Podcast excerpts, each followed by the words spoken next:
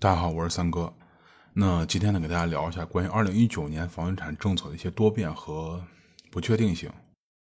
那么首先呢，咱们把时间推回到二零一八年，在二零一八年的十二月十八号，当时咱们山东的菏泽出了一个新闻，那么菏泽呢取消了限售。这个新闻一出呢，整个媒体、自媒体，包括网上的官媒就沸腾了，都开始报道这个事儿。然后很多媒体就打出了这样的标题，就说是，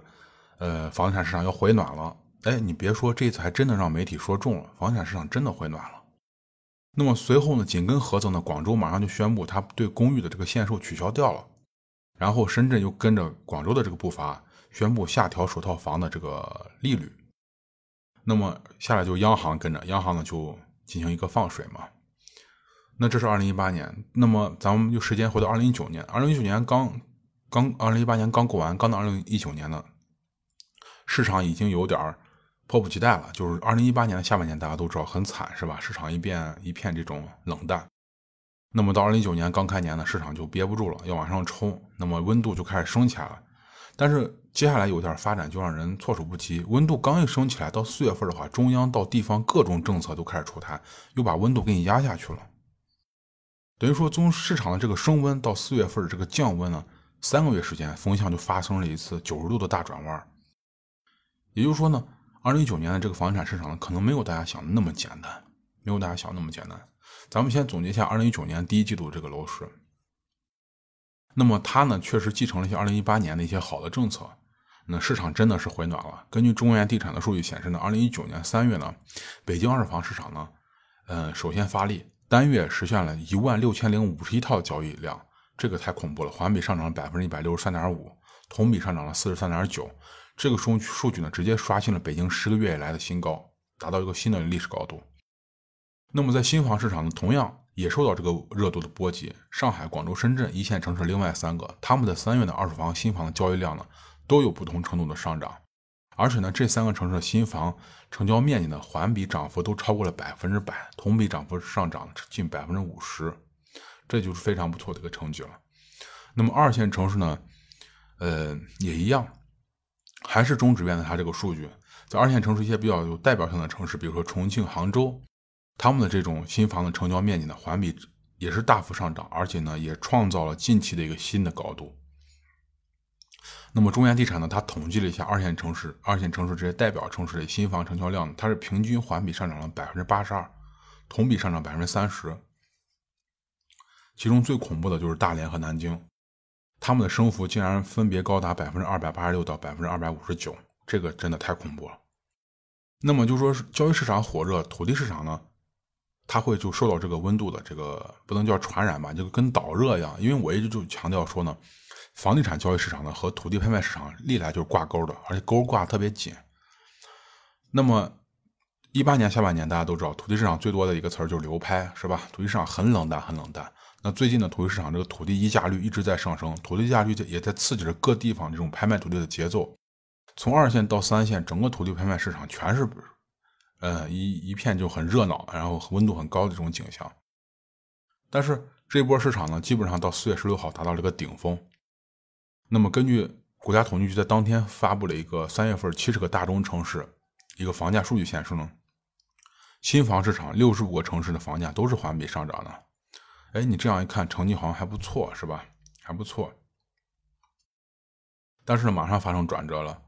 一季度等于说一季度的房产市场呢，刚一升温，或者说像坐过山车一样，刚一上到顶，就往下马上开始落。那首先呢，四月十九号，中央的这个重要经济会议召开了，那么又把这个“房住不炒”提了一下，然后又提了一下“因城施因城施策”，提了一下“一城一策”，然后呢，又提了一下。这个地方的城市政府呢，要主体责任呢，是一个长效的调控机制。那么，同时住建部呢和这个国务院的发展研究中心呢，对二零一九年第一季度房地产运行情况开展了个专题调研。那么，住建部并且对二零一九年第一季度房价地价波动比较大城市进行了预警。那么，当时就点名了丹东、贵阳和呼和浩特。那么，土地市场呢，马上跟着这个房地产市场一块儿在变。四月十七号呢。自然资源部呢就发了个通知，要求呢根据这个商品房住房的这个库存的消化周期啊，来重新制定一下土地的供应量的一个节奏。那么他要求呢，消化周期在三十六个月以上的城市呢，你要停止供地；在三十六到十八个月的，你要适当减少供地；十八到十二月的话，要维持供地水平。如果你到了十二到六个月的话，要增加供地；如果你的城市的库存到六个月以下的话，你要显著增加并加快供地。那么，也就是说，咱们一直说一句话叫“嗯，市场呢，什么中期看土地，长期看人口，是吧？土地市场的调控是个预期的，它不是马马上能显现出来的。也就是说，这一次土地市场的调控呢，和这个呃直接在房子上调控两个等于结合起来了，结合起来了。也就是说。呃，过去都说房地产的周期呢，一波周期叫三年，对吧？一波周期叫三年，但现在呢变了，没有三年了，只有三个月了。三个月呢就完成了一次转弯，而且是九十度的转弯，而也就是整个二零一九年整体市场变得复杂、扑朔迷离，你不好去摸它的规律和脉搏。也就刚刚迎来一波小高潮的这个一线城市呢，四月份马上就迎来寒流。四月份一线城市四月份呢，嗯，就在。呃，这四个一线城市呢，新房成交面积呢，全部环比是下跌，而且呢，是除了上海之外，就是北京、深圳、广州，它的跌呢，呃，均幅呢都在百分之十五，这个均幅就比较大了。你要是以为就到到此结束了，那还没有。根据这个诸葛找房的数据呢，在五一的，嗯，这个放假期间嘛，北京的二手房网签数量呢，只有一百三十四套，这个数字呢，也创造了四年的一个历史记录新低，最低的。但是有意思的是呢。深圳，深圳的新房，它的新房成交呢五一这个假期呢，深圳成交了五点五六万平方米的新房，同比上涨了百分之一百三十九点六四。它这个涨幅呢，在一线城市里面领跑，是第一名。广州呢，成交了五点八七万平方米，也是上涨了百分之二十九点一，同比上涨。也就是说，大家发现没，在经历过这一次呃一波小高潮，也就是说到三月份的这个，嗯一月份到三月份的这个小高潮，然后到四月份开始。降温的这个过程中呢，一线城市出现了很明显的分化，也就是大家开始分道扬镳了。你走左边，我走右边。其实不光一线城市，二线城市也一样。二线城市的这个市场的分化呢，就是说更明显。那么根据网上中职院给出的研究数据呢，二线城市呢，就是说它这个取了一些样本嘛，因为它不可能全统计。它四月份的新房成交数据呢，其实有高有低。那么苏州环比涨幅呢，超过了百分之百，涨幅最大。那么杭州、宁波、重庆这些城市呢，就环比涨幅也有比较大的这个浮动，但是到了福州、南宁这些，嗯，他们叫弱二线城市，就出现了环比下跌。尤其值得注意的是，这个陕西的西安和四川的成都这这两个热点的这种二线城市呢，环比、同比都出现下降了。也就是说，整个市场的发展前景不是太明朗，不是太明朗。城市的这种。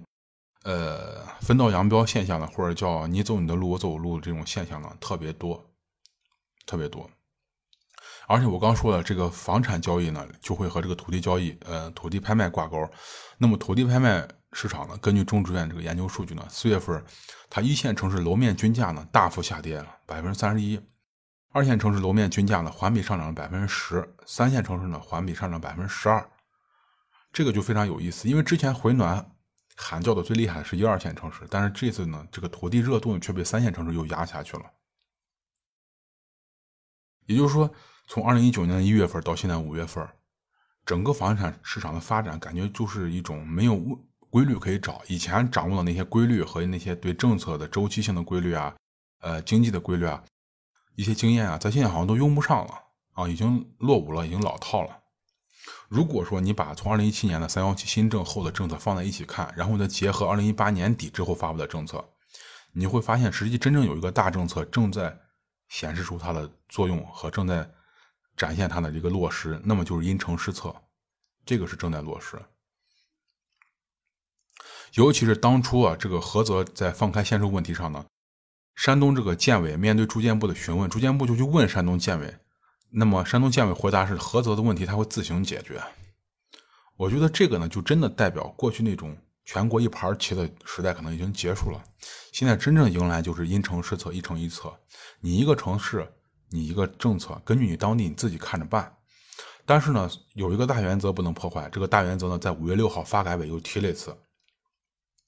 这个原则呢，就是说防止房价大起大落，